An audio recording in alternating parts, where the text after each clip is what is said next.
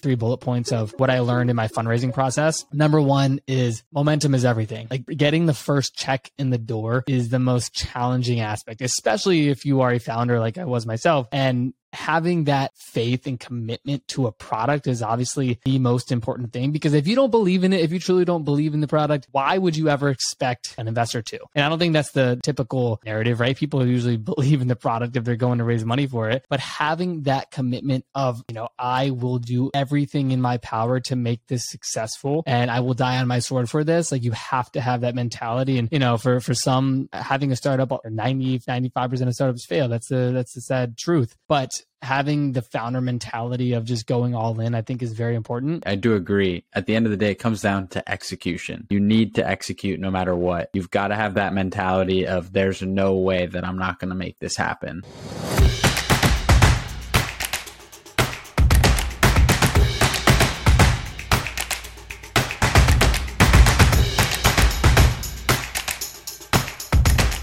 Welcome to the episode one of the Virtual Ventures podcast. I'm your host, Andres Sanchez. Today, we're extremely lucky to have Casey Adams on the show for our inaugural episode. Casey Adams is the co-founder of Media Kits and host of the Casey Adams Show. Casey, how you doing? I'm doing phenomenal. I'm excited to be here for episode one. Thanks so much for having me, Andres. Yeah, for sure. Very cool that to have you as that kind of guest for episode one. You were an inspiration. I've been watching your content for a really long time. You've been in the podcast space for so long. So pretty surreal to have you as the first guest on the episode. Dude, I, I really appreciate those kind words. And I mean, as a podcaster for five years, looking back on episode one, it, it's so cool to be the first guest on your show. I remember when I had, you know, um, the first guest on my show, you looking back, you don't realize how much of a moment that is of momentum and just getting the show kicked off. So I'm, I'm I'm super grateful and honored to be that person for you. Thank you. Thank you. I guess that's a great place to start. Maybe talk about your experience. Why'd you get into podcasting and how was that first episode for you? Yeah, no, that's a great question. I think, you know, for context for everyone listening, I've hosted my show, The Casey Adams Show, for five years. I, I started the podcast when I was 17, living in Virginia as a sophomore in high school. And, you know, back then the podcasting, the podcasting industry and scene was much different. There wasn't you know, everyone didn't have a podcast. It was just an emerging industry. And nowadays, it's so many people have podcasts. I mean, even for someone like yourself, it's such a growing space where it's such a natural thing for people to do. And it's such a phenomenal way to build content and build a brand and build relationships and so much more. But why I decided to start it was because of one core thing. I was 17 years old coming out of a neck injury where I was almost paralyzed playing football when I was 16, which I'll get into later. And a podcast came to my attention because I read a book by Gary Vaynerchuk, Crushing It. The last chapter was about podcasting. And coming from a small town in Virginia, I didn't have any relationships in the business world. And my idea was, hey, I want to start a podcast and interview successful entrepreneurs as an outlet to meet people and hopefully I learned something. At first I thought, you know, maybe I just interview friends of mine or people that I've met on social that are my age that are doing cool things. But, you know, my real ambition and motivation was to interview very high level performers and people that were world class at what they do. And, you know, looking back now over five years, I've accomplished that well beyond what I ever thought was imaginable in terms of I've had almost 500 guests on the show from Larry King to Rick Ross to Elon Musk's mom and sister and the founders of Twitch and Netflix and all these great people. And quite frankly, the podcast has now become such an important part of not only my brand, but just my life and my lifestyle in terms of every person I meet nowadays. I find them interesting. Hey, come on the podcast. And of course, it's cliche and it's like, oh, it's just a podcast, a podcast. But no, like my whole differentiating factor was initially like bringing insightful conversations to the, to the youth from a youthful perspective. But nowadays, like I'm a natural, curious person that, you know, loves to to bring my curiosity and just willingness to learn into each conversation. And I think that, you know, five years later of doing it, I've never been more excited and passionate about the, the shows I'm doing. But to your question, my first interview, it was literally taking a pair of Apple headphones, walking around in circles in my bedroom in Virginia at my parents' house saying, welcome to the first episode of Rise the Young before I rebranded the Casey Adams show. It was like a three minute episode. And I was like, you know, welcome to the show. I want to interview successful entrepreneurs. Like, let's just get this thing started started. And there was no hesitation. I just started by executing and that was the, you know, the ball of momentum that spiraled into this whole show that now I've been hosting for 5 years. So it's it's really surreal to now uh, obviously as you said, like on the flip side be your first guest because I know in 4 or 5 years you'll be looking back and I'm sure getting asked the same thing. Yeah, that, that's crazy and, and that's an amazing story and I can really resonate with you on the aspect of curiosity, wanting to have these guests come on the show not only to to fulfill the podcast, but selfishly in the back end get to sit down with really cool people and learn about what they have going on. So maybe talk a little bit about that. How has the podcast really helped you build that network out over these last five years? Yeah, I mean, I think, you know, exactly to what you said, the podcast has built my network so much over the last five years in the sense of really just if you think about the compound effect of, you know, I've interviewed over 400 people and you look at the compound effect of, you know, if you take a portion of those people that I've had you know, on the podcast and then I met in person or I met an event or I had dinner with and the people I've met through them. If you just take those 400 people, and this is in my eyes quite true in terms of how it actually plays out, is for every person you have on the show, you probably meet one or two people from their world or from their life that maybe you can consider not necessarily a friend, but an acquaintance or someone you know, right? Where if you interview someone in person, then you start following them, you see who they hang out with, you follow them, you start talking to them because their friend was on the show. I can easily acquaint or think back on like the 400 people I've had on my show has has led to you know, thousands of relationships with people just through one degree of separation through those people. And, you know, to take a step back and really tell the viewers. That's awesome. And I absolutely love that quote as well. Your network is your net worth. And I think that networking is maybe single handedly one of the most important things you should master, especially early in your life, because you're always selling yourself. Everything you do is how you present yourself and, and getting that big network is extremely important. But you mentioned something about business there. So I'd love to kind of take it from podcast to business. How do you go from podcast to co-founder of a software product? Yeah. So, you know, before starting the podcast, podcast. The first company I started, just to give context and a little background for people, and even to dive into how I got into this whole space, which led to Media Kits, was you know coming from a small town, Virginia. I was an athlete growing up, played hockey for ten years, played lacrosse. Then I was playing football and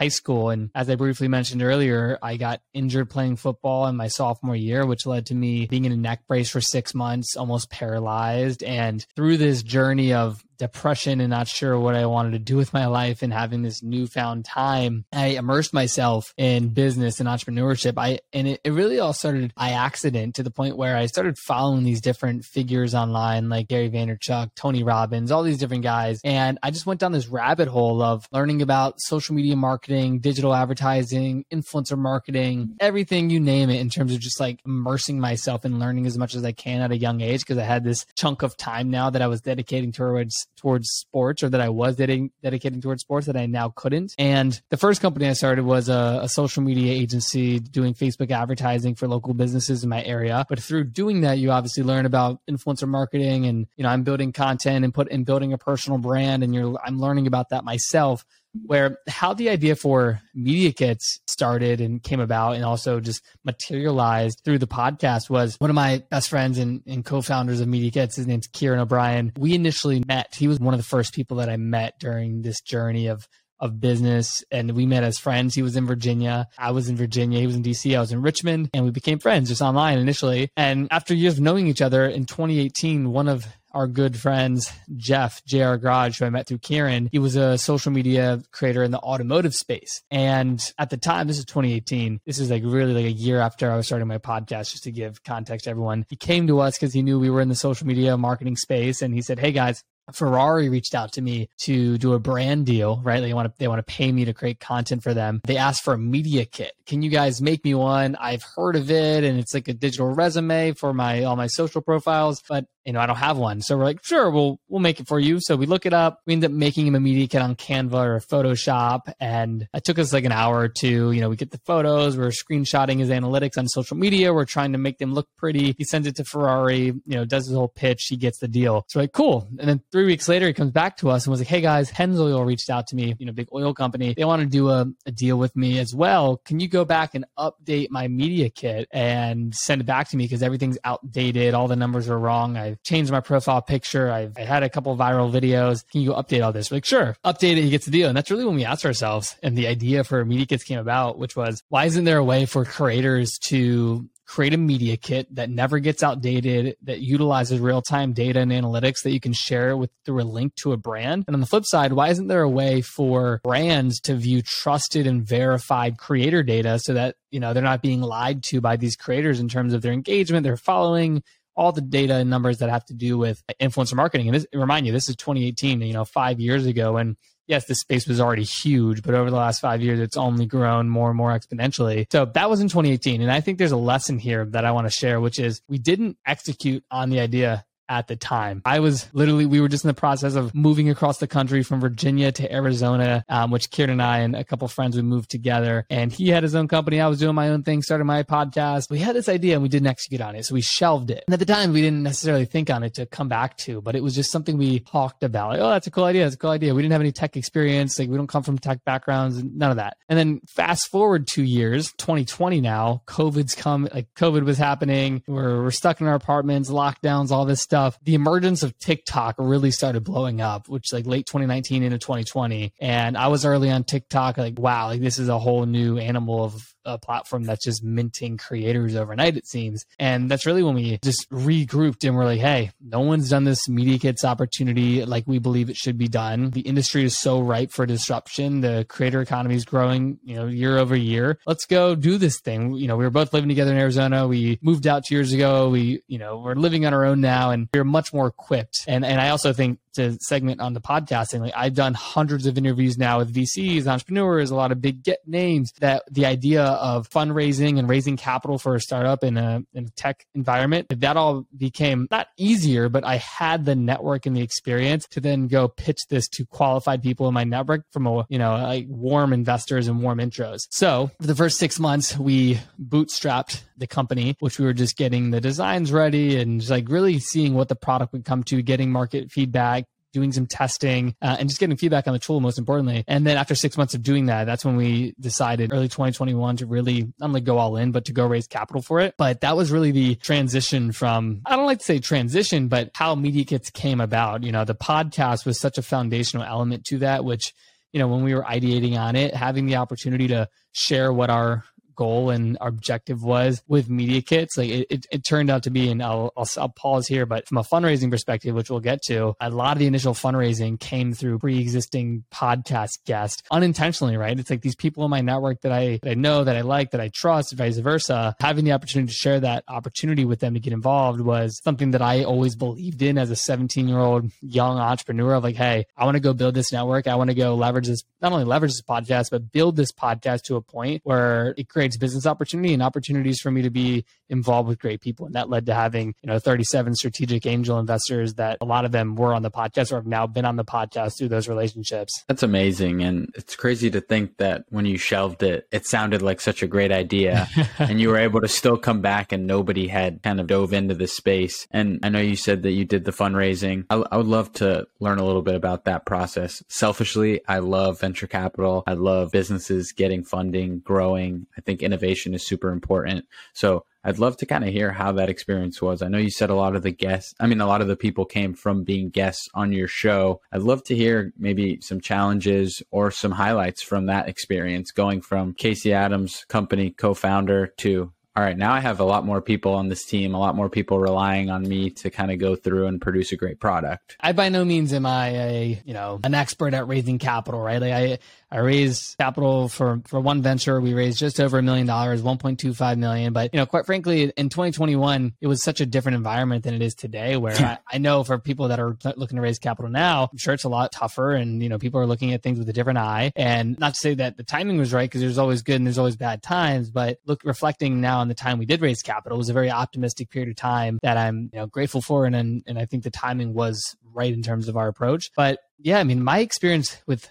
raising capital was quite the learning experience. And I was grateful to have had mentors that truthfully like shepherd me through the process. One of them in particular that I always love giving a shout out to is Aristotle Loomis. He's a great friend, mentor of mine that's built and sold many, many incredible companies. And we literally couldn't have done it without him in terms of his commitment to making sure we, you know, see the steps in front of us and, and understand the investment vehicles, safe notes, convertible debt, just equity, whatever it may be in terms of the fundraising process. And, you know, our, our first investor was also a mentor of mine, David Meltzer, who is just such an incredible mentor, friend, and, you know, partner in that context. Where I think if I was to break it down in terms of like three bullet points of what I learned in my fundraising process, number one is momentum is everything. Like getting the first check in the door is the most challenging aspect, especially if you are a founder like I was myself that's never raised venture capital, that's never had an exit, that was just like, hey, I have this idea. I want to go raise a million or millions of dollars for this thing, or maybe it's more, maybe it's less. And having that faith and commitment to a product is obviously the most important thing because if you don't believe in it, if you truly don't believe in the product, why would you ever expect an investor to? And I don't think that's the typical narrative, right? People usually believe in the product if they're going to raise money for it, but having that commitment of, you know, I will do everything in my power to make this successful and I will die on my sword for this. Like you have to have that mentality. And, you know, for, for some having a startup, 90, 95% of startups fail. That's the, that's the sad truth. But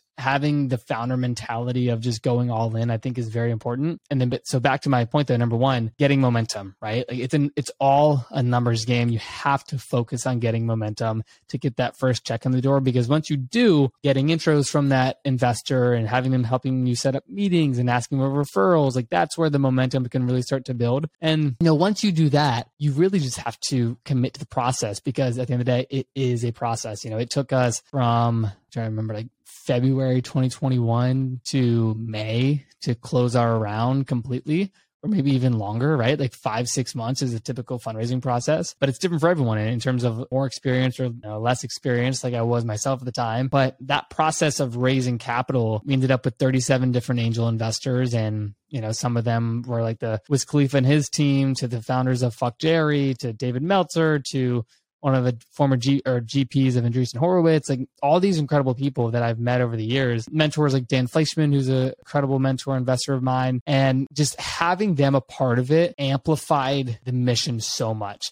Because at the end of the day, you know, then this is also what I learned. You can have all the investors in the world, but you know, yes, they can help and be helpful and provide contacts and provide guidance, and it's so incredibly valuable. But at the end of the day, like you and your team have to execute, right? If they're not there yep. to make the product work, they're not there to make the, you know, close deals for you? Can they, you know, provide some opportunities and connect with people to help recruiting, etc.? Yes. And we had so many people that helped with different parts of the business in terms of just their willingness to help as advisors also. But at the end of the day, you could have all the best investors, but you have to obsess over product, customers, user experience, and really making something great, right? Like Jeff Bezos has a quote that I saw something that he said recently, or that he said for decades that I saw a video recently that just showed these clips and moments of Jeff Bezos, and I might butcher a little bit of him saying like customer obsession is everything. And there was this little 60 second video of him saying that from, you know, the earliest days of Amazon to him now of just really just saying that over and over and over and over again. And I think, you know, that is something that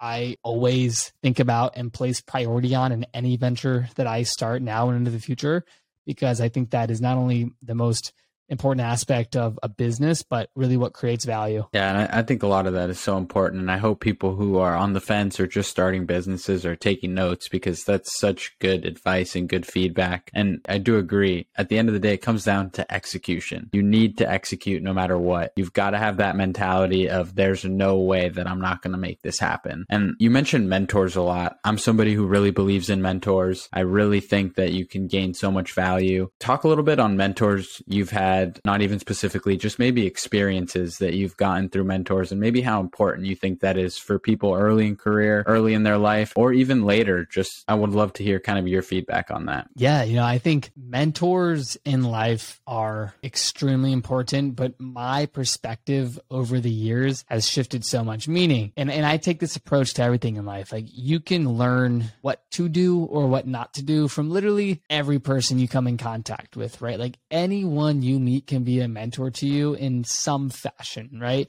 And as I just mentioned, of hey, I shouldn't do that, and this is why, and thank you for showing me that. To hmm. someone helping you and understanding the fundraising process and the entity structure that you have on a cap table for your business, right? So to take a step back, like I, at 16 years old, I was so curious about having a mentor. And I, it took me a while to not only just understand what that means, but through experience, I quickly learned like, oh, it wasn't what I expected. Meaning, you know, you're going to have people that you, that you come across in your, on your journey, maybe, maybe not, that are truly the handheld, like the mentors that will spend hours on the phone with you, that will call you at any time of the day that you can call on that you can call and ask any question to and share your most vulnerable dark moments in business or in life. And those are people you obviously need to keep close. But again like i believe in in seasons in life right? Like mentors come and grow come and go meaning yes will they maybe always be in in your life but the intensity of a mentor mentee relationship in my opinion is best when it is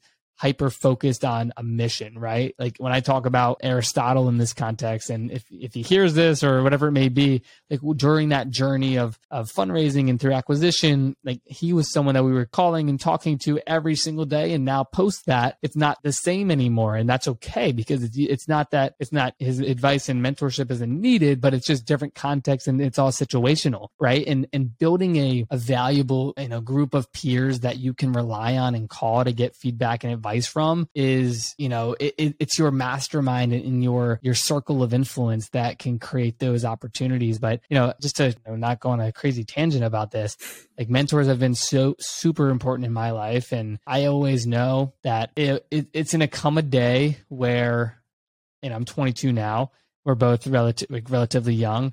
Wherein when I'm 50, 50 years old, 30 years old, like always having those people that are older than you, decades older than you, that can just give you an insight to you know how to how they've lived life i believe is so important. And to truly listen to them and their perspective because the same way where you know if a if a 10 year old came up to you andres or, or, myself and was like hey like how how should i uh how should i drive a car right? Like you could probably give them a, a lots of great experience uh, through just having license and driving over the years and they're eight years old, 10 years old and have no clue any of the directions on the road and all the you know traffic lights turn signals etc where th- that's how i think about life of like for them and as we once thought about certain aspects of things like you, you're just so not in tune with you know the experience of doing it right? And i think in business as, as two young entrepreneurs here you know having those people that are in their 30s 40s 50s that are, or 60s 70s 80s whatever it may be that can just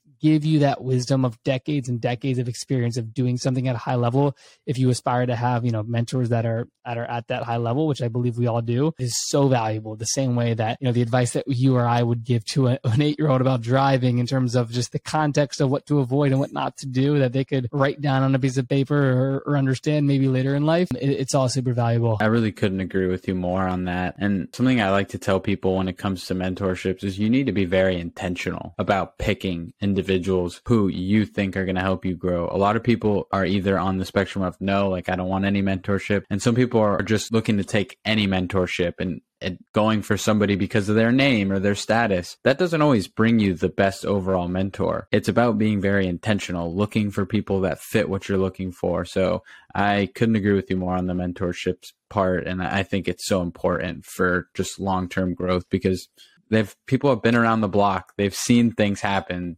they are the people who are going to ring the warning bells or tell you, hey, this is a really big opportunity. So I think that's super important. And I know that we are kind of coming to the end here. So I'd love to kind of give you a, a, a moment. Is there anything that you want to shout out here at the end bring up kind of before we wrap up? Yeah, I mean, I, I, would say, you know, for everyone, for anyone out there, when it comes to like my journey and, you know, a couple of the things I've learned, a couple, I would say like one of the three elements that I believe that is just so crucial to not only a, a phenomenal life, but longevity of happiness. Like I consider myself one of the most happy people ever in terms of my simple understanding of the world and my in my constant, I should say, like seeking of gratitude, meaning I've met a lot of successful people and you quickly realize that, and which I've realized over the years, right? Like we all have goals. We all have things we want to strive for financially, emotionally, relationship wise, whatever it may be. And I have always been and been a believer in just this obsession with the journey where so many people get obsessed with the end result. You compare yourself to people on social media and,